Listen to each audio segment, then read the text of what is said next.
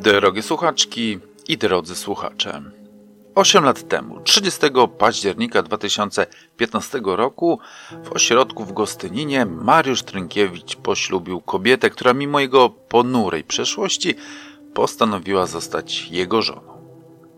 To wydarzenie wywołało powszechne oburzenie opinii publicznej, bo kto nie zna Mariusza Trynkiewicza – przez ostatnie 35 lat, od kiedy popełnił cztery najstraszniejsze zbrodnie, powstały o nim setki artykułów, napisane zostały książki i nagrane reportaże oraz oczywiście podcasty. Można by rzec, że wszystko zostało o nim powiedziane. Ale czy na pewno? Przecież nadal nie wiemy, co tak naprawdę popchnęło go do tej katastrofalnej w swoich skutkach zbrodni. Kim tak naprawdę jest ten człowiek, który w chwili popełnienia czterech morderstw był zaledwie 26-letnim chuderlakiem. Czy to nauczyciel szkoły podstawowej, który, jak sam twierdzi, kocha dzieci? Czy też szatan, jak okrzyknęły go media, który bez mrugnięcia okiem potrafił zamówić trzech chłopców naraz?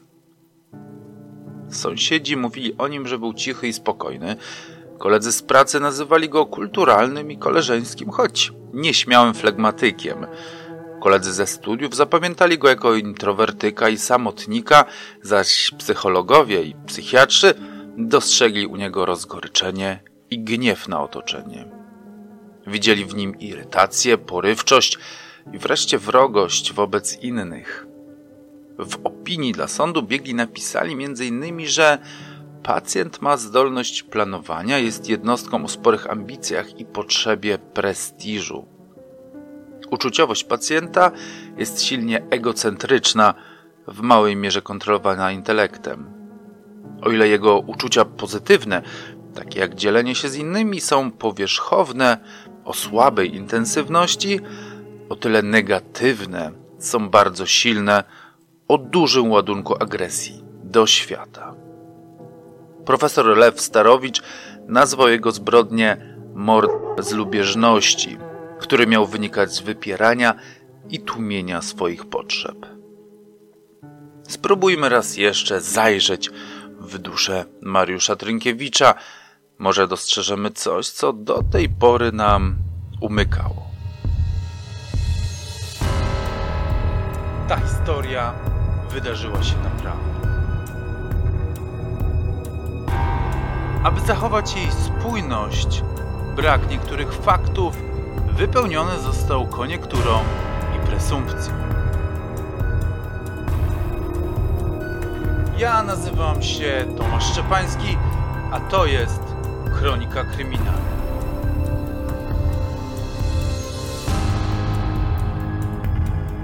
Dokładnie 35 lat temu 13 września 1988 roku w okolicach jeziora Bugaj w Piotrkowie Trybunalskim rozpoczęła się wizja lokalna z Mariuszem Drynkiewiczem. Dzień ten był szary i pochmurny, od rana siąpił deszcz i wiał przejmujący wiatr. W pobliskich lasach oraz na okolicznych drogach zaroiło się od szaro-niebieskich mundurów polskiej milicji obywatelskiej. Teren ten na kilka godzin wyjęty został z wszelkiego ruchu, nie tylko kołowego, ale i pieszego. Władza nie chciała dopuścić do samosądów, dlatego też termin wizji lokalnej utrzymywany był w ścisłej tajemnicy. Nie miały o niej wiedzieć ani media, ani zwłaszcza mieszkańcy Piotrkowa Trybunalskiego, którzy w tamtych dniach gotowi byli wychuśtać Trynkiewicza na najbliższej gałęzi. A mimo to, jak twierdzi Eugeniusz Iwanicki w swojej książce Proces szatana, pomimo milczenia milicji prokuratury, całe miasto nie mówiło o niczym innym, jak tylko o tym, że Mariusz Trynkiewicz będzie dziś opowiadać i pokazywać, jak mordo chłopców. Na miejscu zjawiły się więc media. Telewizja, która podpięła się pod kordon milicyjnych NYS, oraz dziennikarz łódzkiego tygodnika Odgłosy wraz z fotografem, którzy zjawili się tu dość przypadkowo. Wreszcie z jednej z nysek otworzyły się tylne drzwi i pewnie wyszedł z nich młody, przystojny milicjant, podinspektor Matuszczyk. Robił wrażenie gliniarza z serialu. Na głowie miał gęstą grzywę ciemnych, nieco falowanych włosów, a pod nosem modnego, bujnego wąsa, który pogładził kciukiem i palcem wskazującym. Ubrany był w ciemną skórzaną kurtkę, koszulę w kratę i cienki krawat pod szyją. Mimo pochmurnej pogody miał na nosie okulary przeciwsłoneczne. Kiedy stanął na ziemi, pociągnął za sobą więźnia, który przykuty był do niego kajdankami skutymi na prawym nadgarstku. Więzień, Mariusz Trynkiewicz, robił wrażenie zahukanego, spłoszonego chłopca, był niższy o pół głowy od milicjanta i wydawał się być od niego o połowę węższy. Ramiona miał skulone, głowę pochyloną. Rozglądał się nerwowo wokół siebie i robił wrażenie, jakby chciał stąd zniknąć, jakby chciał zapaść się pod ziemię. Gdyby nie jego późniejsze wypowiedzi przed sądem, w których dość lekko przyznaje się do swojego czynu, można by odnieść wrażenie, że siłą został zmuszony do swoich zeznań. Wygląda jak zbity pies i naprawdę z największym tylko wysiłkiem da się w to uwierzyć, że on sam zadźgał trzech chłopców, a jednego udusił. Eugeniusz Iwanicki w swojej książce Proces szatana tak opisuje tę scenę. Mariusz Trynkiewicz, ubrany w więzienny strój, skuty za prawy nadgarstek z lewą ręką milicjanta w cywilu, wskazuje trawę. Natychmiast włącza się kamera. Inny policjant podsuwa mikrofon. Oficer MO w stopniu majora zdecydowanie przepędza dziennikarzy z bliskiego otoczenia Trynkiewicza. Mogą przyglądać się z daleka, z odległości 50 metrów. Fotoreporter od głosów natychmiast robi zdjęcia. Udaje mu się pstryknąć raz czy dwa i major, ściągając gniewnie usta, każe wszystkim się wynosić i to natychmiast. Kamerzyści z łódzkiej telewizji nie zdążyli nawet wyjąć kamery. Mariusz Trynkiewicz spokojnie odpowiada na pytania. Tu siedział, mówi. A tu stał jego motocykl. Chłopcy nadeszli stamtąd, wskazuje na prawo. Ale najpierw przystanęli obok wędkarza. Czy podejrzany pierwszy odezwał się do nich? Nie pamiętam, mówi. Oni oglądali mój motocykl. O czym rozmawialiście? Nie pamiętam. Zapewne o motorze, może o rybkach albo rozwielitkach. W grupie osób towarzyszących Mariuszowi Trynkiewiczowi są rodzice pomordów chłopców. Ich stroje ostrą czernią odcinają się od ubiorów pozostałych uczestników wizji lokalnej. Twarze czterech matek są skamieniałe. To cztery niobe z pustymi oczami, bo zabrakło już w nich łez i teraz wypełnia je bezgraniczna nienawiść. Milcząco idą za mordercą ich dzieci, wsłuchując się w jego spokojną, beznamiętną relację. Wiatr chwilami cichnie i można nawet z tej odległości, w jakiej zatrzymali się dziennikarze, rozróżnić pojedyncze słowa. Nie planowałem, nawet nie zapytałem, nie znam ich imion. Dowiedziałem się dopiero niedawno. Nie pamiętam, nawet się im dobrze nie przyjrzałem. Za mostem przerzuconym nad rzeczką Wierzejką, przez który przechodzi droga łącząca Piotrków z miejscowością Koło, tędy wiózł zwłoki chłopców, nad brzegiem zalewu stoi Stanisław Kaczmarek. Stanisław Kaczmarek to ojciec Krzysia, jednego z chłopaków, którzy mieli to nieszczęście spotkać Mariusza Trynkiewicza na swojej drodze. Pan Stanisław aż do swojej śmierci w 2017 roku walczył aktywnie o to, aby morderca jego syna nigdy nie wyszedł na wolność. Walczył też o prawdę, bo nigdy nie uwierzył, że ten chudy, dwudziestokilkuletni chłopak dałby radę trzem nastolatkom. Sam pan Stanisław był mężczyzną o słusznej posturze. Dziennikarzowi, który zapytał go, dlaczego nie bierze udziału w wizji lokalnej, odpowiedział szczerze, że nie ręczy za siebie. Moja nienawiść mogłaby mnie zaślepić, powiedział. I ciężko mu nie uwierzyć, zwłaszcza, że jak się na niego patrzy, to jedno celniejsze uderzenie mogłoby Trynkiewicza poskładać. Pan Stanisław był też osobą, która najbardziej dociekliwie szukała swojego syna, zanim na światło dzienne wyszła prawda. Sprawdzał każdą informację, nawet nieprawdopodobną. Jechał wszędzie tam, skąd nadchodziły wiadomości, że widziano trzech chłopców, kąpiących się lub tylko idących wzdłuż brzegu zalewu Sulejowskiego czy rzeczki Wierzejki. Kiedy zaś zobaczył Trynkiewicza pierwszy raz na oczy, doszedł do jednego słusznego przekonania, że to niemożliwe, aby on sam dał radę trzem sprawnym nastolatkom. Tam musiał być ktoś jeszcze, przekonywał dziennikarza. Jakiś jego kumpel, członek sekty satanistów.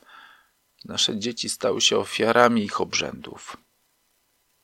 Wątek satanistów był w tamtym okresie głośno dyskutowany i nawet brany na poważnie, ale do niego wrócimy nieco później.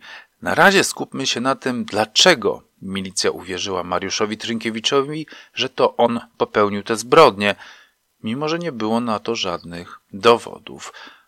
No i co nie mniej ważne, jak w ogóle wpadła na jego trop, choć na miejscu zdarzenia, gdzie teraz odbywała się wizja lokalna, nie pozostawił po sobie żadnych śladów. Aby to zrozumieć, musimy cofnąć się do grudnia 1986 roku, kiedy to Mariusz Trynkiewicz zaatakował po raz pierwszy.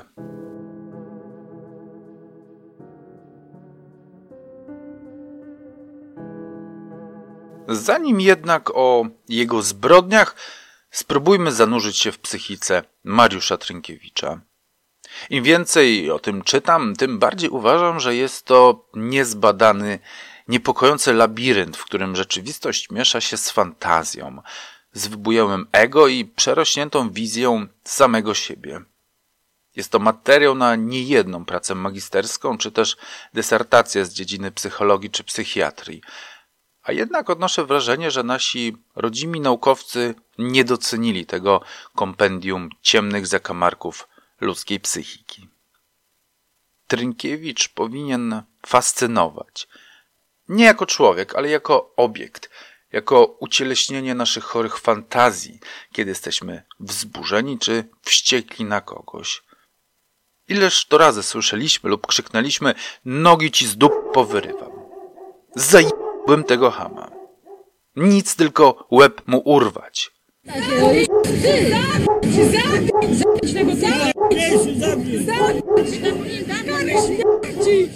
Trynkiewicz nie krzyczał i nie groził. On wyrażał swoje emocje natychmiast i nieodwracalnie. Spróbujmy zatem poskrobać troszeczkę powierzchnię i zajrzeć pod jej warstwę. Nie zrozumiemy z pewnością jego motywów, ale być może odnajdziemy tam jakieś związki przyczynowo-skutkowe. Może choć trochę rozjaśni nam się jego mroczny umysł. Potworem nie byłem, może na pewno nie w stosunku do dzieci. Kim więc był? Mariusz Trynkiewicz urodził się 10 kwietnia 1962 roku w Piotrkowie Trybunalskim. Był jedynakiem i wychowywał się, jak na PRL, w bardzo dobrych warunkach ekonomicznych i środowiskowych, tak oceniał to jeden z biegłych. Rodzinę Mariusza można by nawet nazwać inteligencką. Ojciec był inspektorem szkolnym, a matka pracowała w laboratorium medycznym. Małemu Mariuszkowi raczej nigdy nic nie brakowało i był oczkiem w głowie nie tylko rodziców, ale także jego babci. Chwalić go miały także przedszkolanki, a potem nauczycielki w podstawówce. Był wzorowym uczniem i przynosił do domu świadectwa z czerwonym paskiem. A jednak, choć intelektualnie rozwijał się bardzo dobrze, miał mieć problemy adaptacyjne wśród rówieśników. Podobno zamykał się w sobie i stronił od innych dzieci. Dostrzegano u niego silne objawy egocentryzmu. Jedna z sąsiadek, która była jego rówieśniczką, wspomina to tak w reportażu Cichy Spokojny Magdaleny Majewskiej. Y, on był jak gdyby izolowany od y, grup rówieśniczych. Y, to na pewno było powiedzmy tłumaczone przez jego rodziców tym, że bardziej może będzie interesował się, bardziej poważnie będzie podchodził do problemu powiedzmy nauki, że rówieśnicy będą mu tylko w tym przeszkadzać. Do szkoły średniej renomowanego pierwszego liceum ogólnokształcącego w Piotrkowie Trybunalskim dostał się bez egzaminów wstępnych. Niestety nie udało mi się dotrzeć do tego, czy to dzięki wysokim stopniom na świadectwie, czy też pomagał mu w tym ojciec, który przecież w piotrkowskim środowisku szkolnym był znany i poważany. Niemniej Mariusz w liceum nie potrafił się odnaleźć. Szczegółów nie znamy. Wiemy tylko, że zaczął regularnie wagarować, a średnia ocen niewiele odstawała od niedostatecznej. Pierwszą klasę zdał o mały włos. Rodzice nie potrafili pojąć, co się stało z ich zdolnym, bystrym synkiem, a on sam nie umiał albo nie chciał powiedzieć, co jest przyczyną jego nagłego spadku motywacji. I pozwolę sobie tutaj wtrącić, choć to może nieco freudowskie, że ten okres powinien być przez naukowców z dziedziny psychologii czy psychiatrii przebadany. Może potrafilibyśmy znaleźć jakiś punkt zwrotny w jego psychice, który może nie ukształtował umysłu Mariusza, ale pchnął domino kolejnych klocków, które doprowadziły go do 4 i 29 lipca 1988 roku. Może rozstał się z jakimś kolegą, który był mu bliski, nie tylko na płaszczyźnie przyjacielskiej, ale i emocjonalnej, może romantycznej. Może ów przyjaciel poznał dziewczynę i się w niej zakochał, a Mariuszowi świat runął na głowę. A może wyznał miłość temu chłopcu, a ten go wyśmiał i wyzwał od pedału. A być może nic się nie wydarzyło, a Mariusz po prostu źle się czuł w nowym środowisku. Niestety tego nie wiemy i wątpię, abyśmy się kiedykolwiek dowiedzieli, czy już wtedy wydarzyło się w jego życiu coś, co rzuciło mroczny cień na jego przyszłość i przyniosło zgubę dla kilku rodzin. Rodzice Mariusza przeprowadzili z synem poważną rozmowę, starając się dotrzeć do jego rozsądku. Narysowali mu czarny scenariusz jego życia, jeśli nie weźmie się za naukę. Próbowali grać też na emocjach, mówiąc, jak bardzo babcia będzie zawiedziona, jeśli jej ukochany wnuk nie skończy szkoły.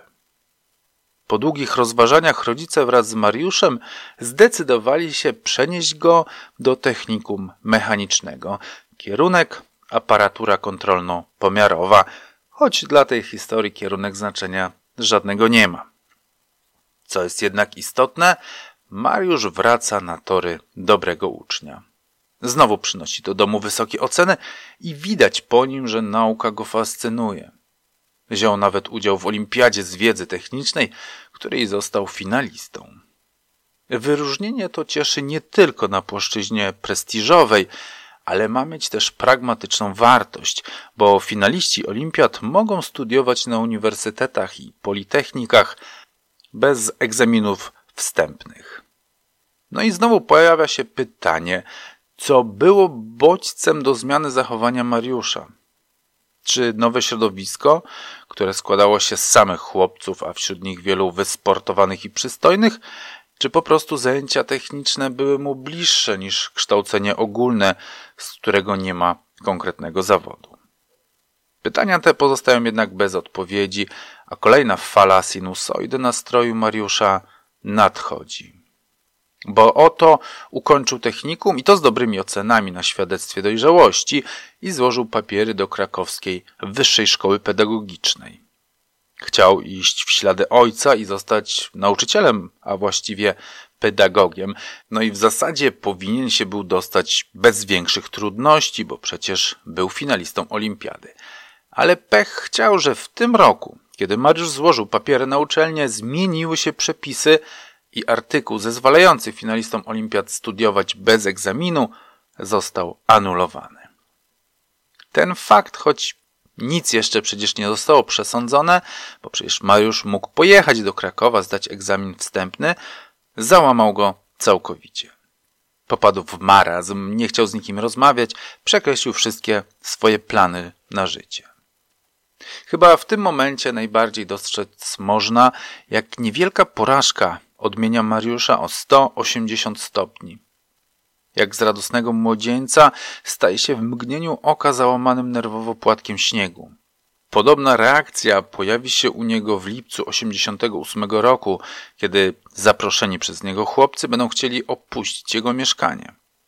W dwie sekundy od zera do setki z miłego, wąsatego pana zmienia się błyskawicznie w krwiożerczą bestię. Ale o tym nieco później. Powróćmy do tego, że Mariusz skreślił już swoje studia. Po co mu one, jeśli musi jechać na egzaminy?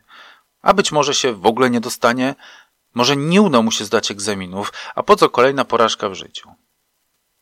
Rodzice jednak namawiali go znowu, aby podjął wyzwanie i kontynuował kształcenie. Zaczęli go jednak namawiać do tego, aby spróbował na miejscu w Piotrkowie. Otworzono tu niedawno kielecką filię szkoły wyższej pedagogicznej. Po co więc jeździć do Krakowa czy innego miasta, jak można studiować zaraz za rogiem? No i w domu zostanie, mama mu ugotuje i wypierze, nie będzie musiał męczyć się w obcym mieście. Pytanie, czy właśnie w tym czasie nie zależało Mariuszowi właśnie na tym, aby wyrwać się z domu, aby się nieco usamodzielnić i wyjść z cienia rodziców, i być może ten niewielki ruch uchroniłby go od swojego mrocznego pasażera, a być może przyspieszyłby tylko to, co nieuchronnie nadejść miało. Mariusz przystąpił do egzaminów do Wyższej Szkoły Pedagogicznej w Kielcach, filia w Piotrkowie i je zdał. Przez pierwsze trzy lata studiował dziennie, potem zatrudnił się w szkole podstawowej nr 11, w tej samej, w której swego czasu sam się uczył. Studiował wtedy zaocznie. Na studiach jego stosunek do innych niewiele się zmienił od czasów, kiedy był dzieckiem.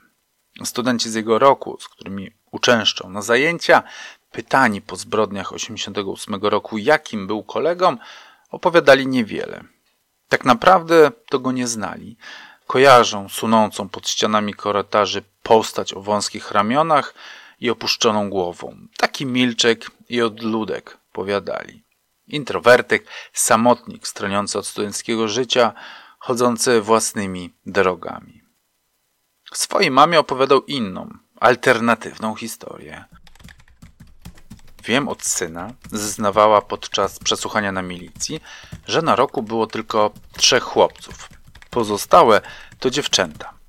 Rozmawiałem z nim o tym, że najwyższy czas nawiązać jakąś znajomość bliższą z dziewczyną, że może dobrze by było, gdyby się ożenił. Mariusz miał kompleks jedynaka. Mówił o tym ze mną. Tłumaczył się, że na uczelni nie może z żadną koleżanką nawiązać bliższej znajomości, bo pozostali obraziliby się na niego, że robi wyłom. Wszyscy tworzyli jak gdyby paczkę pięknie sardoniczny sposób tę umowę Mariusza z kolegami opisał w swojej książce Eugeniusz Iwanicki. Matka, kochająca swojego jedynaka, pragnęła go widzieć szczęśliwym, mającym wierną i oddaną żonę, udane dzieci. Często poruszała ten temat, ale Mariusz zbywał słowa matki milczeniem lub wyjaśnieniami, które jej nie mogły przekonać. Kiedy bardzo namawiała go do założenia rodziny, Wówczas wymyślił historyjkę niczym ze strasznego dworu. Otóż, powiedział, wszyscy chłopcy, a było ich zaledwie trzech na roku, złożyli ślubowanie, że żaden nie ożeni się przed dyplomem. Jakby więc wyglądało, gdyby się wyłamał, gdyby zdradził dwóch pozostałych. Przecież dał słowo, słowo dorosłego mężczyzny. Trudno uwierzyć, aby matka Wzięła te słowa na poważnie, pokiwała pewnie smutną głową, udając, że mu wierzy i dalej załamywała ręce nad losem swojego syna. Mariusz też w pewnym momencie musiał uznać, że jego historia o pakcie, o ślubowaniu jest tak niedorzeczna i że tylko szczera miłość matki sprawiła, że nie wybuchła śmiechem, kiedy jej to opowiadał. W związku z tym znalazł sobie dziewczynę. A być może to ona go znalazła, być może spodobał się jej ten zamknięty w sobie tajemniczy milczek. Taki, wiecie, poeta wyklęty. Wydaje się, że ta dziewczyna rzeczywiście istniała, że spotykała się z Mariuszem, chodziła z nim na spacery i do kawiarni, że wspólnie się uczyli, choć jedynymi dowodami na to są słowa Mariusza, który nie stroni od tworzenia rzeczywistości alternatywnej. Sam o tej tajemniczej dziewczynie mówi tak. No wiem, że teraz wracam do we wspomnienia do tej mi pierwszej miłości, to wracam w jakiś taki sposób bardzo, bardzo uczuciowy. Bardzo jakieś takie coś, coś bardzo bliskiego, jakieś takie ciepełko się we mnie pojawia, gdy tylko myślę, sobie przypomnę prosto tej pierwszej, pierwszej mojej miłości. Inne, nie powiem, że, że druga czy następne były inne, były gorsze. No ta pierwsza jakoś tak w jakiś sposób była ważna. Jakiś taki swoisty dla siebie sposób była ważna. Przyjmijmy więc, że Mariusz nie opowiada tutaj o trzynastoletnim Arturze, o którym sobie za moment powiemy, ale rzeczywiście o dziewczynie, z którą się spotykał. Choć ciężko w to uwierzyć, bo mówi też o kolejnych, a chronologicznie byłoby to wręcz niemożliwe, żeby je gdzieś wcisnął między tę pierwszą a aresztem, do którego trafił i w którym już dziewcząt spotykać nie mógł. No ale niech będzie, że była jakaś dziewczyna. Poza tym, że podejście Mariusza do niej było, cytując Iwanickiego, czysto liryczne, a właściwie platoniczne, to Mariusz musiał mieć dla niej okrutnie mało czasu. Spotykać miał się z nią, kiedy już studiował zaocznie i pracował w szkole. Prowadził tam ponadto kółko fotograficzne i strzeleckie. Był bardzo w to zaangażowany, pisze Iwanicki. Właściwie nie rozstawał się z chłopcami, a kiedy przychodziły wakacje, jeździł z nimi na kolonie. Dyrekcja szkoły była zadowolona, kuratorium także. Taki chętny, taki zdolny, oddany młodzieży, taki bezinteresowny i tak lubiany przez chłopców. To zdanie potwierdza zresztą opinia, jaką dyrekcja szkoły wystawiła Mariuszowi. Obywatel Mariusz Trynkiewicz rozpoczął pracę w SP numer 11 dnia 1 września 1984 roku po ukończeniu studium o kierunku nauczanie początkowe. Uczył zajęć praktyczno-technicznych chłopców w klasach 5 do 8 oraz prowadził praktyki uczniowskie. Do zajęć lekcyjnych przygotowywał się sumiennie pod względem rzeczowym i merytorycznym. Starał się o właściwy wygląd pracowni zajęć technicznych oraz dbał o właściwe wyposażenie pracowni w pomoce naukowe. Usposobienie ma flegmatyczne, jest mało mówny, raczej nieśmiały w stosunku do współpracowników, kulturalny i koleżeński. Jego usposobienie miało wpływ na pewną tolerancyjność w stosunku do młodzieży. Czasami miał kłopoty z utrzymaniem dyscypliny, ale nie na tyle jednak, by wynikały z tego faktu skargi czy kłopoty natury wychowawczej. Także sąsiadki wypowiadały się o nim bardzo dobrze. Spokojny chłopak. Spokojny chłopak był. Przecież moją córkę uczył w jedenastce. Ja chodziłam cały czas do szkoły. Calusieńki czas chodziłam do szkoły. Nikt by na to nie powiedział. Nikt by na to nie powiedział. No naprawdę. Jednak dziewczyna, jeśli istniała, musiała czuć się odstawiona. To nie wokół niej działo się życie Mariusza, a ponadto zaczynała być starą panną, bo w latach osiemdziesiątych, jak dziewczyna ukończyła dwudziestą którąś wiosnę, musiała obligatoryjnie mieć męża. Zresztą dosłownie słyszała, jak tyka jej biologiczny zegar. Jeśli Mariusz mi się zaraz nie oświadczy, myślała, to będę musiała poszukać sobie kogoś innego. I rzeczywiście, zanim dziewczyna zdążyła go porzucić, Mariusz jej się oświadczył, a przynajmniej tak powiedział swojej mamie.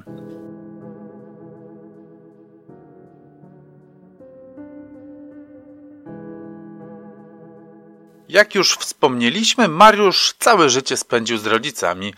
Mieszkał z nimi przez całe liceum i studia, mieszkał z nimi, kiedy zaczął pracę w szkole. W domu miał bezpieczną przestrzeń. Miał mamę, która mu ugotowała, za niego posprzątała, wyprała mu gadki. Miał też pracę, którą uwielbiał, bo na co dzień widywał się z nastoletnimi chłopcami. Mało tego, oni go lubili i szanowali. Widzieli w nim autorytet, lgnęli do niego. Kiedy dziecko szuka miłości, ono lgnie, ono szuka i, i, i zagubi się samo i jeszcze tego drugiego człowieka wciąga. Lato 1986 roku spędzał przeważnie we Włodzimierzowie i często jeździł na Bugaj, pisze Iwanicki. Zatrzymywał swoją jawę, siadał i obserwował kąpiących się i biegających chłopców. Wówczas czuł się w pełni zadowolony, odprężony. Często wszczynał z nimi rozmowy, obiecywał zapisać ich do kółka strzeleckiego. Dużo mówił o fotografii, hodowli rybek w akwarium, o zbieraniu znaczków pocztowych. Potem wsiadał na motocykl i odjeżdżał. A jednak nadciągnęły ciemne chmury, które miały zburzyć jego idyllę. Zaczęło się od tego, że któregoś dnia oświadczył swojej matce, żenie się. Liczył naturalnie na to, że spełnił wreszcie marzenie swojej ukochanej mamusi i wreszcie przestanie go wypytywać o to, czy ma dziewczynę i przestanie mu wbijać do głowy, że musi się ożenić i założyć rodzinę. Reakcja mamy była jednak niezrozumiała i wprowadziła Mariusza w nie lada konsternację. Synku, a czy to nie za wcześnie? powiedziała mama. Kończy studia, będziesz musiał iść do wojska. Po co komplikować sytuację małżeństwem? Ona zostanie tu, ty będziesz w koszarach. Wieczne niepokoje, niepotrzebne wyjazdy, wydatki, napięcia, stresy. Mariusz patrzył na matkę jak na jakąś obcą osobę, jak na kosmitkę, która mówi w obcym języku. Czy to nie ona go namawiała do żeniaczki? Czy to nie ona naciskała, żeby założył rodzinę?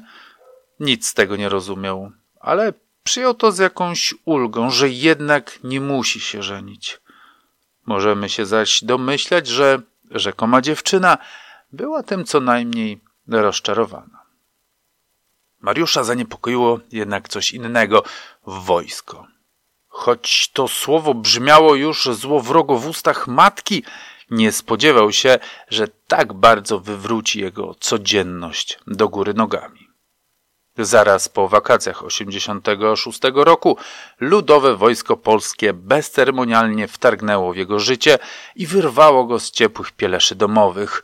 Przyodziało w za duży mundur koloru zgniłego brokułu, wzuło w za małe i schodzone opinacze i wreszcie wrzuciło w koszalińskie koszary pełne dorosłych, często nieświeżych, niechlujnych mężczyzn. Musztra, mycie kibla szczoteczką do zębów. Nawet kocenie byłyby dla Mariusza jeszcze do zniesienia, ale rozłąka z młodymi, krzepkimi, sprawnymi chłopcami była dla niego dramatem. Zwłaszcza rozłąka z Arturem, o którym już wspominałem. Artur był uczniem Mariusza i chodził na kółko fotograficzne, które Mariusz prowadził. Artur był najpiękniejszym chłopcem, jakiego Mariusz w życiu widział. Był przy tym bardzo grzeczny i poukładany. Ta znajomość powoli wychodziła poza zajęcia szkolne, a nawet poza kółko fotograficzne.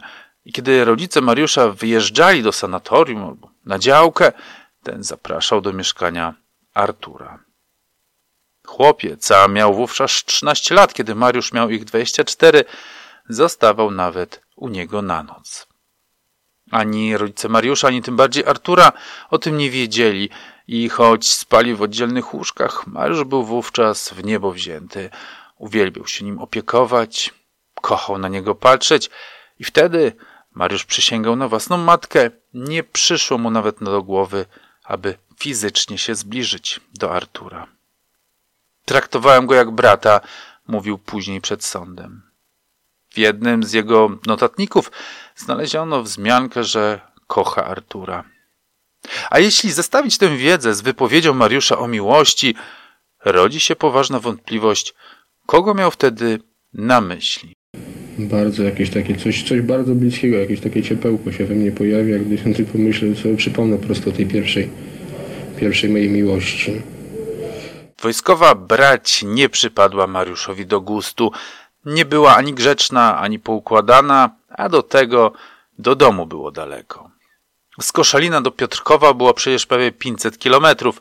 To pół dnia w pociągu. Nie zdążyłby obrócić nawet na przepustce. Ale na co ma się rodziców, a zwłaszcza ojca, który jako szkolny inspektor ma wtyki tu i ówdzie. Bo może warto przypomnieć, że w PRL-u niewiele się robiło oficjalnie, a raczej po znajomości. Wszystko się załatwiało, począwszy od kawy czy benzyny. Jak się miało znajomości, można było wszystko załatwić. I tak Mariusz jeszcze przed opadnięciem ostatnich liści został przeniesiony z jednostki w Koszalinie do Skierniewic lub Tomaszowa Mazowieckiego. Tutaj źródła nie są zgodne. Niemniej obie miejscowości mieściły się na tyle blisko Piotrkowa, że Mariusz nie czuł się już tak osamotniony, choć chłopców nadal mu brakowało. Te chęci, te chęci po prostu przebywania z młodzieżą, z dziećmi to były emocje bardzo, bardzo bliskie. To były emocje tak właśnie silne jak, jak yy, do tych podstawowych emocji bym zaliczył. Tak jak właśnie powiedziałem na początku o rysowaniu, o pisaniu wiersza, o pisaniu w ogóle czegokolwiek, bo prozą też trochę piszę, napisałem wspomniennik taki ze życia.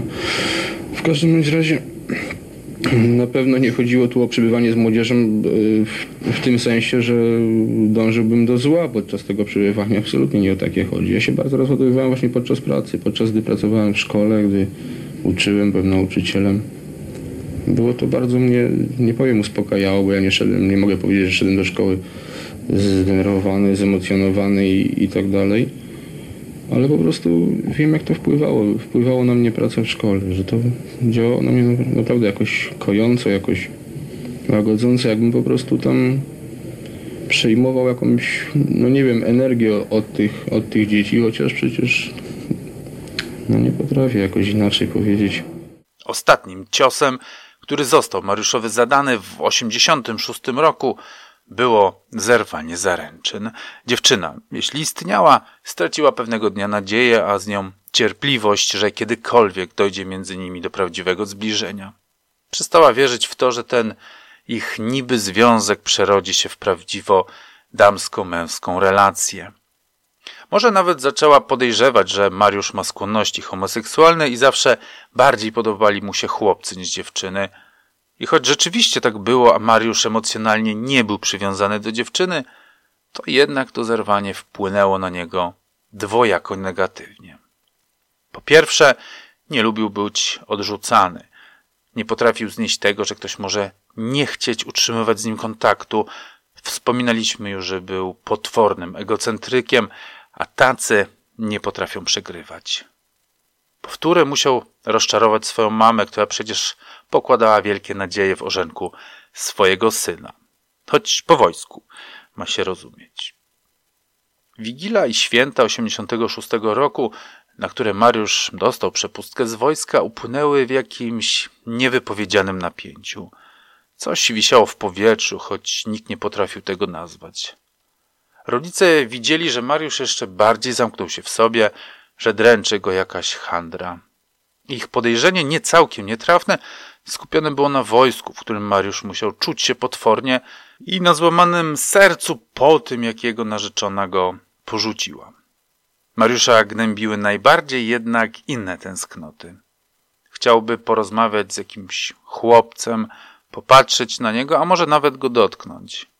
A tę jedyną przyjemność, jaką tak naprawdę w życiu odczuwał, odebrano mu na dwa długie lata, z których upłynęło zaledwie niepełne trzy miesiące. 28 grudnia, kiedy wciąż jeszcze przebywał u rodziców, dzień przed powrotem do koszar, Mariusz wybrał się na wycieczkę. Rodziców nie było wówczas w domu, poszli do jakichś znajomych na kawę czy kolację. Mariusz wsiadł na swoją jawę 350 i mimo śnieżycy i bardzo niskiej temperatury Pojechał do oddalonego od domu jakieś 10 kilometrów w Łodzimierzowa, gdzie rodzice mieli domek wypoczynkowy. Często, kiedy w jego głowie kłębiły się najgorsze myśli, kiedy napadał go hamletowski dylemat i nic nie sprawiało mu szczęścia, wybierał się tu właśnie, do tego domku letniskowego, gdzie kładł się na kanapie i patrzył po prostu w sufit. Cisza, która go tutaj otaczała, to wrażenie, że gdzieś się zaszył, sprawiało, że złe myśli odchodziły. Tutaj się wyciszał i wracał do żywych. Nigdy jednak nie jeździł tutaj pośrodku zimy. Czuł jednak, że coś go woła, że jakaś siła namawia go do tego, aby wsiadł na swój motocykl i tutaj przyjechał. Motocykl zaparkował przy domku swoich rodziców, a sam wyruszył na pieszą wycieczkę po okolicy. Twierdził, że spacer ten miał go odprężyć, skierować myśli na inne tory. No i coś kazało mu, zamiast położyć się na kanapie, wyjść na mróz w gęstniejącą szarzyznę wieczoru. W tamtych czasach mało kto ozdabiał swoje domy świątecznymi lampkami. Okolica o tej porze roku była ponura i mroczna. Z okien pobliskich domów wzięła czarna pustka, a na chodnikach ani żywego ducha. Księżyc zmierzał do nowiu, i tylko cieniutki jego zarys majaczył w chmurach, a rzadkie latarnie nieśmiało rzucały trochę światła na chodnik. I wtedy Mariusz ujrzał idącego chodnikiem zmarzniętego chłopca.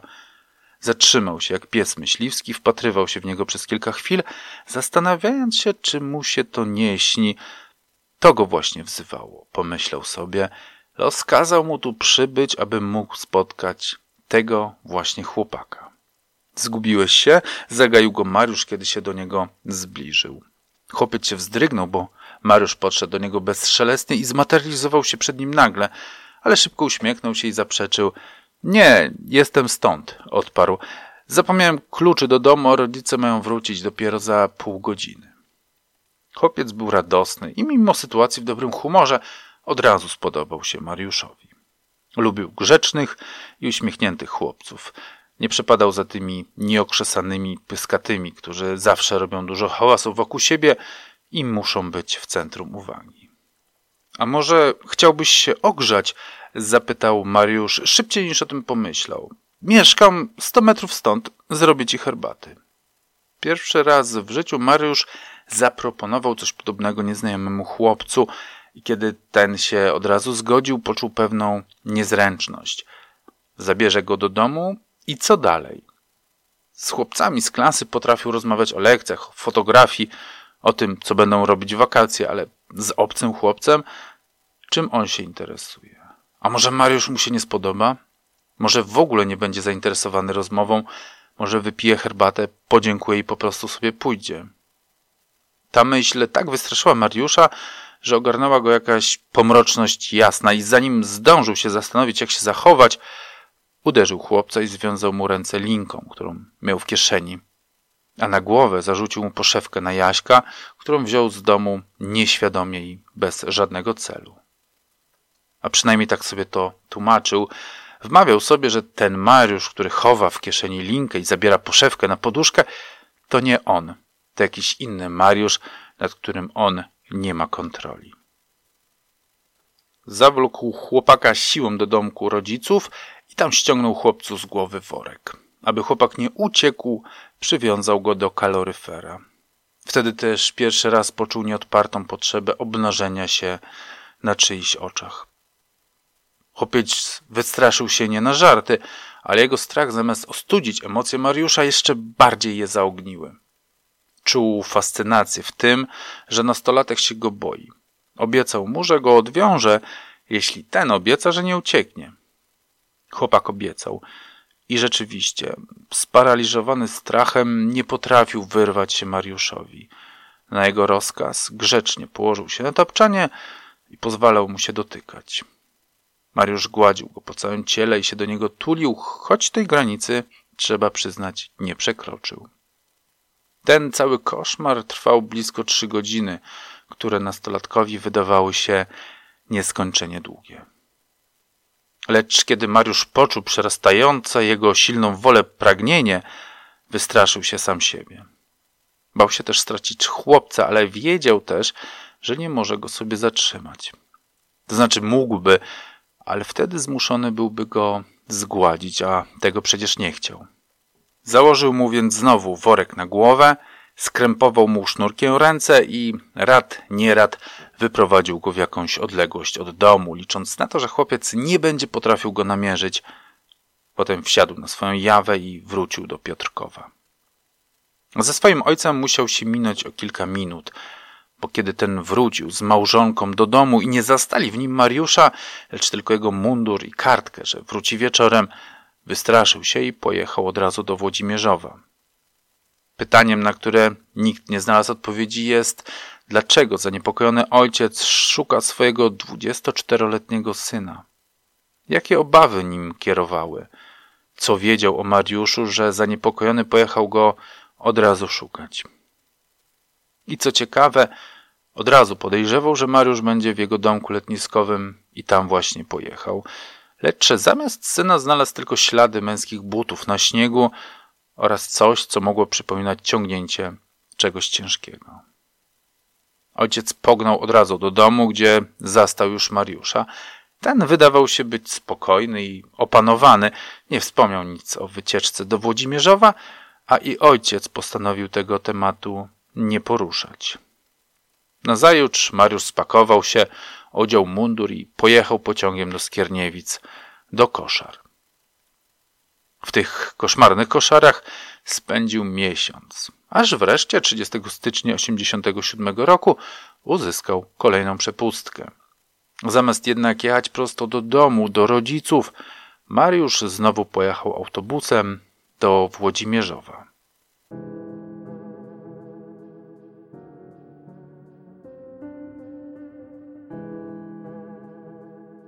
30 stycznia 1987 roku Mariusz zamiast do domu pojechał do Włodzimierzowa. Wysiadł na przystanku w Przygłowie, nieodległej miejscowości, skąd do domku letniskowego rodziców miał zaledwie kilkaset metrów. Mariusz w tamtym momencie nie miał jeszcze planu, co dokładnie zrobi, ale liczył na podobny fart, jaki przytrafił mu się przed miesiącem. Był mroźny i ciemny wieczór. Na atramentowym niebie połyskiwały gwiazdy, ale księżyca nie było. Jedyne źródło światła to skrzypiąca latarnia nad wiatą autobusową. Poza Mariuszem z autobusu wysiadła jakaś starsza para, która ostrożnie ruszyła po śliskim chodniku. Mariusz rozejrzał się wokół siebie i zapalił papierosa. Zamiast ruszyć do domku, postanowił poczekać na kolejny autobus. Coś w jego wnętrzu mówiło mu, że to dobry pomysł. Wypalił kilka papierosów, zanim w oddali pojawiły się reflektory kolejnego autobusu. Wycofał się z promienia latarni i stanął obok, pochłonięty przez ciemność wieczoru.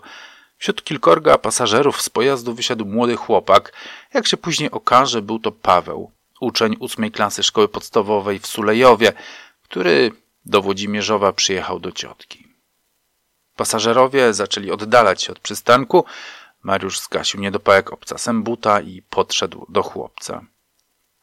Mały, gdzie tu jest kościół? Zagaił go. Kościół? Zapytał Paweł zbity nieco z tropu. Rozejrzał się i wskazał zarys wieżyczki, która odznaczała się czernią na tle granatowego nieba. O tam, powiedział. Nie wiem, czy trafię, odparł jednak Mariusz. Mógłbyś mnie zaprowadzić?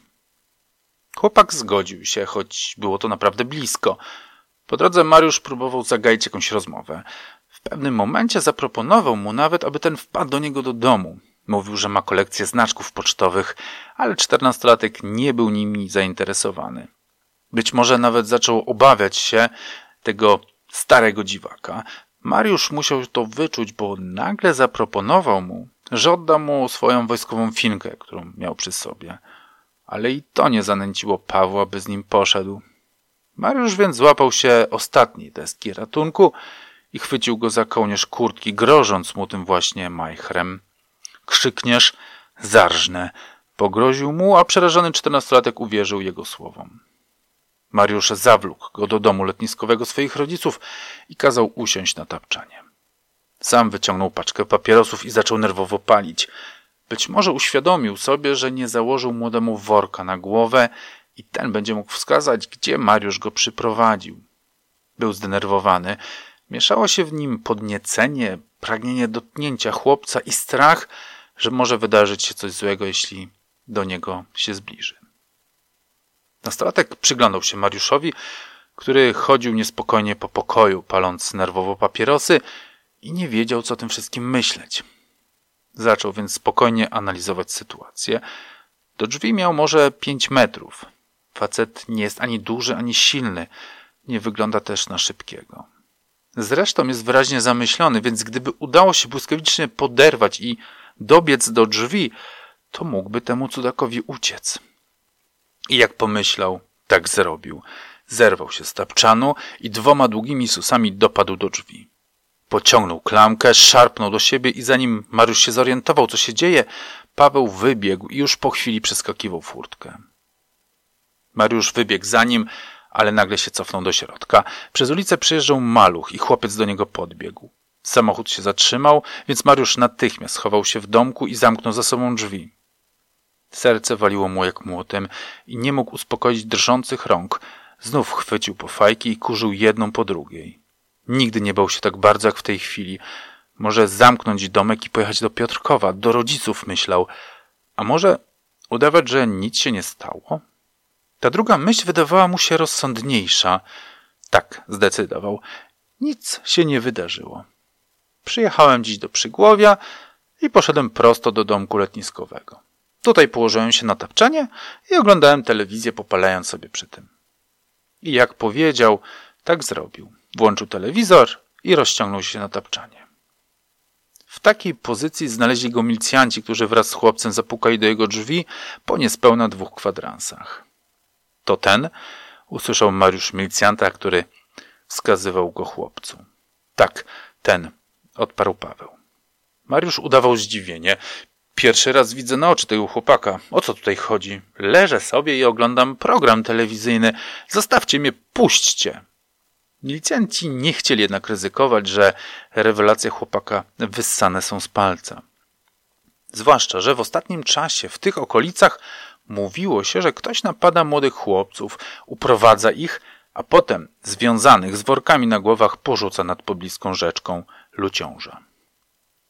Swoją drogą, ciekawe jest, czy to pierwsze uprowadzenie chłopca pod koniec 86 roku urosło w plotkach do serii takich wydarzeń, czy rzeczywiście w okolicach grasował jakiś kidnaper. A jeśli grasował, to czy był nim Mariusz? A może ktoś inny, kogo po dziś dzień nie udało się ustalić i zatrzymać? A być może w tamtym okresie ta plotka tak naprawdę jeszcze nie istniała, a narodziła się dopiero po 30 stycznia 87, kiedy już dwóch tutejszych chłopców miało nieprzyjemność napotkać Mariusza Trynkiewicza, a może powstała jeszcze później, kiedy znowu pojawił się podobny przypadek. Jakakolwiek by nie była prawda, wtedy, 30 stycznia, milicjanci podeszli do sprawy śmiertelnie poważnie i mimo sprzeciwu Mariusza zakuli go w kajdanki i zabrali na posterunek milicji, gdzie wstępnie go przesłuchano. Kiedy wyszło na jaw, że Mariusz jest na przepustce wojskowej, sprawę oddano prokuraturze wojskowej. Nazajutrz z samego rana przewieziony został do Skierniewic, gdzie mieściła się jego jednostka i osadzony w areszcie. Wojskowa prokuratura garnizonowa w Łodzi wszczęła śledztwo. Na początku Mariusz nie przyznawał się do popełnienia czynów lubieżnych, o którego oskarżono, ani do porwań chłopców. Jednak podczas śledztwa ujawnił się 13-letni Robert, który był przetrzymywany przez Mariusza w domu letniskowym przez blisko 3 godziny 28 grudnia.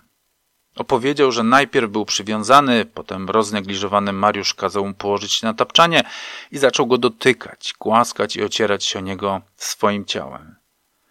Po wszystkim założył mu worek na głowę, skrępował sznurkiem i wyprowadził, tak że Robert nie wiedział, gdzie przebywał. Ale samego Mariusza rozpoznał. Akt oskarżenia przeciwko Mariuszowi Trynkiewiczowi został sporządzony 20 marca 1987 roku. Można w nim przeczytać, że oskarżony użył przemocy oraz groźby bezprawnej w celu zmuszenia 13-letniego Roberta W. do określonego zachowania się i pozbawił go wolności w ten sposób, że związał mu ręce sznurem. Włożył na głowę worek, uniemożliwiając mu obserwację otoczenia, po czym, zabraniając wezwania pomocy, siłą doprowadził do domku letniskowego usytuowanego przy ulicy Rzecznej. Przetrzymywał go przez okres trzech godzin, po czym zwolnił go i nieletni udał się do domu. W tym czasie nieletniego uderzył dłonią w twarz. Oraz pozbawił wolności 14-letniego Pawła P. w ten sposób, że związał mu ręce sznurem, włożył na głowę maskę uniemożliwiającą obserwację otoczenia po czym trzymając go za rękę doprowadził do domku letniskowego swoich rodziców, gdzie przetrzymywał go przez kilka godzin, a następnie wypuścił. 6 maja 1987 roku odbyła się rozprawa. Ostatecznie Mariusz przyznał się do winy, ale zeznawał, że nie pamięta, żeby chłopców molestował. Swoją niepamięć tłumaczył zażywaniem relanium, które miało go odprężać i uspokajać. Trudno mi powiedzieć, czy regularne zażywanie relanium mogło mieć wpływ na coraz większe spaczenie psychiki Mariusza Trynkiewicza, ale domniemać można, że by, był od y, tego leku silnie uzależniony. Jego mama, dwa lata później, kiedy był już oskarżony o swoje najpodlejsze przestępstwo, zeznawała następująco. W czasie studiów, przed egzaminami, syn nieraz prosił mnie o relanium. Odmawiałam. Nie chciałam, żeby zażywał takie leki. Kiedyś nawet przyniósł mi wycięty z gazety artykuł na temat, dlaczego studenci zażywają relanium. mówił mi wtedy, że na roku koledzy i koleżanki nagminnie zażywają ten lek dla uspokojenia. Nieraz więc prosiłam panią doktor o zapisanie leku i dawałam Mariuszowi. Po jakimś czasie zauważyłam, że syn zażywa coraz więcej relanium, że uzależnia się. Ograniczyłam mu relanium, ale wiedziałam, że może dostać je od kolegów i bierze więcej niż mu wydzielałam. Sam mówił do mnie, że jest uzależniony od relanium, błagał mnie nieraz o jedną czy dwie tabletki. Mówiłam do syna, że trzeba z tym iść do lekarza, ale on tłumaczył mi, że to normalne, że wszyscy tak robią, a jak będzie miał uregulowane życie, to z pewnością nie będzie tego leku zażywał. Niestety życie Mariusza miało przez najbliższe dekady nie być uregulowane. Być może udało się to teraz, po 30 października 2015 roku, kiedy się ożenił. Może już nie ścigają go demony przeszłości, ale o tym opowiemy sobie kiedy indziej. Teraz dokończmy pierwszą rozprawę sądową, w której Mariusz zasiadł na ławie oskarżonych. Choć zaspoiluję, nie ostatnią. 6 maja 1987 roku, po zapoznaniu się z aktem oskarżenia, zeznaniami poszkodowanych oraz wyjaśnieniami oskarżonego, o godzinie 14 Wojskowy Sąd Garnizonowy w Łodzi ogłosił wyrok. Rok pozbawienia wolności z warunkowym zawieszeniem kary na okres dwóch lat, a także zakaz wykonywania zawodu nauczyciela przez jeden rok. Tłumacząc zatem na język polski, Mariusz nie dostał żadnej kary. Wciąż odbywał czynną służbę wojskową, która skończyć się miała za prawie półtora roku, więc i tak nie mógł być nauczycielem. A kara w zawiasach, jak wiadomo, żadną karą nie jest. Więc nadal niezmiennie doskwierała mu tylko jedna rzecz. Brak chłopców.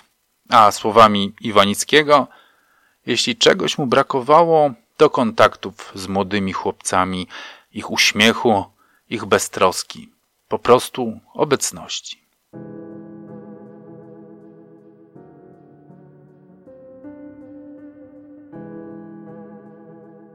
Uzależnienie od młodych chłopców było silniejsze niż uzależnienie od relanium. Mariusz nie musiałby nawet z nimi rozmawiać, ale chciałby chociaż na nich popatrzeć, posłuchać jak się bawią albo kłócą, poczuć w powietrzu zapach chłopięcych ciał.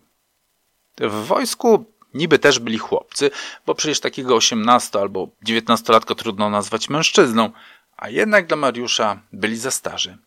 Nie było w nich tej dziecięcej radości, która była dla niego akumulatorem. Postanowił więc za wszelką cenę nie popadać już przełożonym, aby mieć szansę na przepustki. Niby się obawiał, że skoro ciąży na nim kara, choć zawieszona, to wyjście poza mury koszar może być dla niego utrudnione. Mimo wszystko postanowił być przykładnym żołnierzem.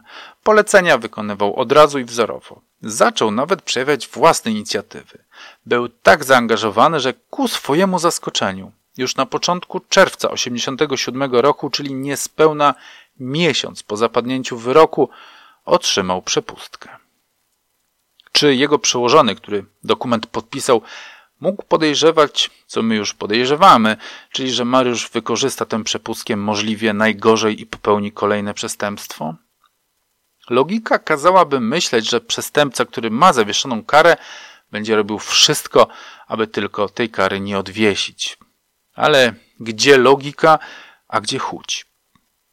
Tym razem pojechał od razu do Piotrkowa i poszedł do rodziców. Przebywał u nich przez cały okres przepustki, aby nie trafiła mu się okazja, z której chciałby skorzystać. Cierpiał bez chłopców, ale wmawiał sobie, że musi to wytrzymać. Jeszcze kilkanaście miesięcy i wyjdzie z wojska. Wróci do pracy w szkole i znów będzie szczęśliwy. Nie ma co tego wszystkiego zniweczać dla chwili uniesienia. 8 czerwca 87 zasmucona jego powrotem do koszar mama zapakowała mu schabowych do słoika i pożegnała synka. Kilka minut po 11 rano Mariusz w cywilnym ubraniu i plecakiem na ramieniu spieszył na dworzec PKP, aby pojechać do swojej jednostki wojskowej. Jednak zanim wsiadł do pociągu, dojrzał na dworcu samotnego chłopca, który najwyraźniej też czekał na pociąg. Podszedł do niego i zagaił. Chłopiec należał do tych otwartych i rozmownych. Miał na imię Szymek i miał 13 lat. Pochodził z Niechcic. Do Piotrkowa przyjechał, aby zdać egzamin do pierwszej klasy szkoły muzycznej. I co, zdałeś? zapytał Mariusz. Zdałem, odparł dumnie Szymek. No to gratuluję.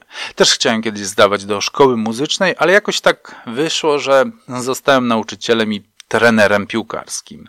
I jakby od niechcenia, jakby teraz dopiero na to wpadł, zapytał Szymka, czy ten też kopie piłkę. No bo posłuchaj, tłumaczył, dzisiaj mamy ważny mecz w Sulejowie. Bardzo ważny, jeśli nie najważniejszy dla nas. A pech chciał, że rozchorował nam się pomocnik. Może ty byś go zastąpił. Jesteś dobrze zbudowany, myślę, że całkiem szybki. Co ty na to? Za ten mecz dostaniesz 3000 złotych i piłkę, prawdziwą, skórzaną. Mariusz szył to na bieżąco i w dużej mierze bez udziału świadomości, ale perswazja zaczynała działać. Szymek kręcił nosem, ale korciło go, co ma mu Mariusz do zaoferowania. Muszę wracać do domu, powiedział, ale bez przekonania. Mariusz od razu to wyczuł i zaatakował. Zdążysz, powiedział. Zaraz po meczu odwiozę cię na stację. Ale mama będzie się niepokoić. Próbował jeszcze wykręcać się Szymek. No bądź mężczyzną, powiedział jednak Mariusz. Przecież przywieziesz do domu pieniądze, mama się ucieszy. No co, jazda, chodźmy do autobusu. Szymek poszedł za Mariuszem i wsiadł do autobusu jadącego w kierunku Włodzimierzowa. Co miał w sobie ten chudy, wąsaty facet, że młodzi chłopcy tak bardzo mu ufali? Czy jego postura słabego, wystraszonego pana sprawiała, że instynkty obronne były stłumione? Jak się patrzy na archiwalne nagrania i słucha się wypowiedzi Trinkiewicza, można naprawdę odnieść wrażenie, że to najbardziej spokojny i najmniej groźny człowiek na świecie. No, sami posłuchajcie Państwo tego niezwykle rozsądnego i wrażliwego faceta. Źle się stało, na pewno bardzo źle się stało. Ale jak ja bym znał motyw, no to przecież bym no w zasadzie e, czułem się jako człowiek normalny, który mógłby sporo zrobić, narysować, napisać, no, stworzyć, że tak powiem. I wiedziałem, że po prostu leczenie mnie polegałoby na tym, że dostałbym te czy inne środki farmakologiczne, które by mnie w jakiś sposób po prostu byłoby mnie pół albo jeszcze mniej w, tym, w tej sferze. I prostu zmieniłbym się bardzo pod wpływem właśnie działania tych leków farmakologicznych. Nie wiedziałem, że dojdzie do tego nieszczęścia. Gdybym wiedział, to na pewno wolałbym, wybrałbym, wybrałbym właśnie tą, tą drogę, nawet pobieranie tych środków do, nawet do końca życia i, i po prostu i po prostu takie bycie, bycie w tym świecie. Wysiedli w Przygłowie i ruszyli w stronę Włodzimierzowa, w kierunku domku letniskowego Mariusza. Na pytanie co z meczem odpowiedział niewyraźnie, nawet z pewnym rozdrażnieniem, że wszystko będzie w porządku. Horror zaczął się wewnątrz domku. Bezceremonialnie Mariusz powiedział do Szymka, żeby ten się rozebrał, bo chce go namalować. Ale co z meczem, panie trenerze?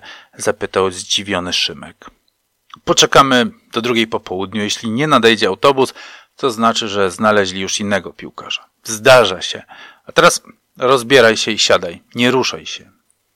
Chłopiec wykonywał polecenia Trynkiewicza, choć trudno powiedzieć, czy ze strachu, czy z ciekawości. Wybiegając trochę w przyszłość, kiedy Trynkiewiczowi zarzuci się za trzech chłopców, będą tacy, którzy nie będą potrafili w to uwierzyć, że ten chudy, mały facecik z wąsem mógł dać sobie radę z trzem nastolatkom. A jednak, patrząc na te wydarzenia, które sobie teraz omawiamy, rysuje się nam mężczyzna, który w hipnotyczny wręcz sposób potrafił wpływać na ludzi. I choć o satanizmie wokół Trynkiewicza sobie jeszcze opowiemy, to jednak można chyba uwierzyć, że działał sam, a nie za pomocą jakiejś sekty. Kiedy skończył malować Szymka, odłożył pędzel, umył dłonie i kazał chłopakowi położyć się na tapczanie. Połóż się, a ja cię trochę posmyrem, miał powiedzieć. Szymek posłusznie się położył, a Mariusz zamknął okiennicę, zgasił światło i położył się obok niego. Jego ręka zaczęła wędrować po ciele chłopca, pisał Iwanicki. Od brody na pierś, od ramion na brzuch. Było cicho. Nie rozmawiali ze sobą. pewnym momencie mężczyzna zerwał się, nawet jakby odepchnął chłopca od siebie. Sięgnął po papierosy i w bardzo krótkim czasie wypalił ich pięć. W akcie oskarżenia napisano. Podstępnie sprowadził 13-letniego Szymona F. do domku letniskowego swoich rodziców przy głowie. Przetrzymywał go przez około 6 godzin. Dopuścił się czynu lubieżnego polegającego na tym, że polecił pokrzywdzonemu rozebrać się i położyć na łóżku, a następnie dotykał jego ciała w okolicach brzucha, szyi i pod pachami. Proszę mnie wypuścić, panie trenerze, poprosił wreszcie chłopiec. Lecz cicho, warknął Mariusz, o ile potrafił warczeć, siedząc na tapczanie plecami do chłopca i odpalając kolejnego papierosa. Jednak Szymek nie dawał za wygraną. Ja muszę do domu, zawodził. Mariusz był zdenerwowany. Wypalał papierosa do samego ustnika, parząc sobie palce i wargi. Powiedziałem leż cicho, warknął raz jeszcze na chłopca. Szymek zaczął zastanawiać się, jakie ma opcje, bo przecież w nieskończoność ten facet nie może go trzymać. Prędzej czy później musi go więc wypuścić, no chyba, że zamierza go zabić. Tę ewentualność Szymek też brał pod uwagę, choć wydawała mu się abstrakcyjna, odległa jak marzenie o bogactwie. Postanowił więc zagrać w bank. Jeśli mnie pan teraz nie wypuści, powiedział, tak stąd wyjdę, to od razu pójdę na milicję. Mariusz zamarł w bezruchu. Zaczęło do niego docierać, że jeśli rzeczywiście milicja się o tym dowie, że smyrał niepełnoletniego chłopca, to odwieszą mu karę i dorzucą jeszcze jakąś nawiązkę. A wtedy to już żadnego chłopca nie zobaczy przez długie lata. Obiecuję, że jak cię wypuszczę, nie pójdziesz na milicję? Zapytał więc Mariusz, lustrując Szymka z podejrzliwością. Obiecuję, odparł natychmiast chłopiec. Jeszcze kilka chwil Mariusz rozważał w sobie, jak ma postąpić.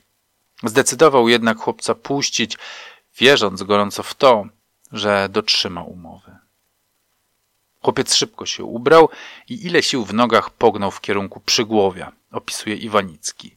W tym czasie rodzice chłopca, zaniepokojeni przedłużającą się nieobecnością, przyjechali do Piotrkowa. Pierwsze kroki skierowani do Państwowej Szkoły Muzycznej, ale tam powiedziano im, że egzaminy skończyły się przed południem. W tej sytuacji nie pozostawało nic innego, jak udać się na milicję i na pogotowie ratunkowe. Może tam uzyskałem jakieś informacje, jednak w obu tych instytucjach o chłopcu nic nie wiedziano. Zrozpaczeni rodzice, nie wiedząc co robić dalej, postanawiają wrócić do Niechcic, bo może rozminęli się z synem. Ku swojemu zdumieniu i radości spotkali go na peronie dworca PKP. Chłopiec gęsto się tłumaczył, mówił trochę chaotycznie. Jego opowieść była tak niewiarygodna, że w pierwszej chwili wywołała złość ojca. Dopiero gdy chłopiec zaczął opowiadać o szczegółach swojej wizyty w domku letniskowym, kiedy mówił o drzwiach zamkniętych na klucz, o tapczanie, o pieszczotach, jakich stał się obiektem, rodzice czym prędzej zawiadomili milicję. Jak później obliczono, Mariusz Trynkiewicz przetrzymywał chłopca około sześciu godzin. W tym czasie do domu rodziców Mariusza nadszedł telegram z jednostki wojskowej. Rodzice z drżeniem rąk przeczytali, że ich syn nie wrócił z przepustki. Zaniepokojeni spojrzeli po sobie i bez słów zrozumieli, co to znaczy. Już wtedy, w grudniu zeszłego roku, kiedy ojciec znalazł ślady ciągnięcia czegoś przed domkiem i usłyszał tu i ówdzie powtarzające się plotki, że jakiś facet poluje na chłopców, połączył kropki. Swoimi obawami podzielił się z żoną, która już wcześniej dostrzegła, że Mariusz niebezpiecznie interesuje się młodymi chłopcami. Próbowała sobie tłumaczyć, że jest po prostu wrażliwy i że jego miłość do chłopców nie przekracza pewnych granic, ale w głębi duszy odczuwała, że te relacje zupełnie zdrowe nie są. Kiedy więc przyszedł telegram informujący ich, że Mariusz nie wrócił z przepustki, bez słowa pognali swoim Wartburgiem do Włodzimierzowa, do swojego domku letniskowego. Rzeczywiście zastali tam Mariusza. Siedział na tapczanie, był blady i wydawał się im bardzo niespokojny. Zanim zadali mu jakiekolwiek pytanie, powiedział: Mamo, coś się wydarzyło.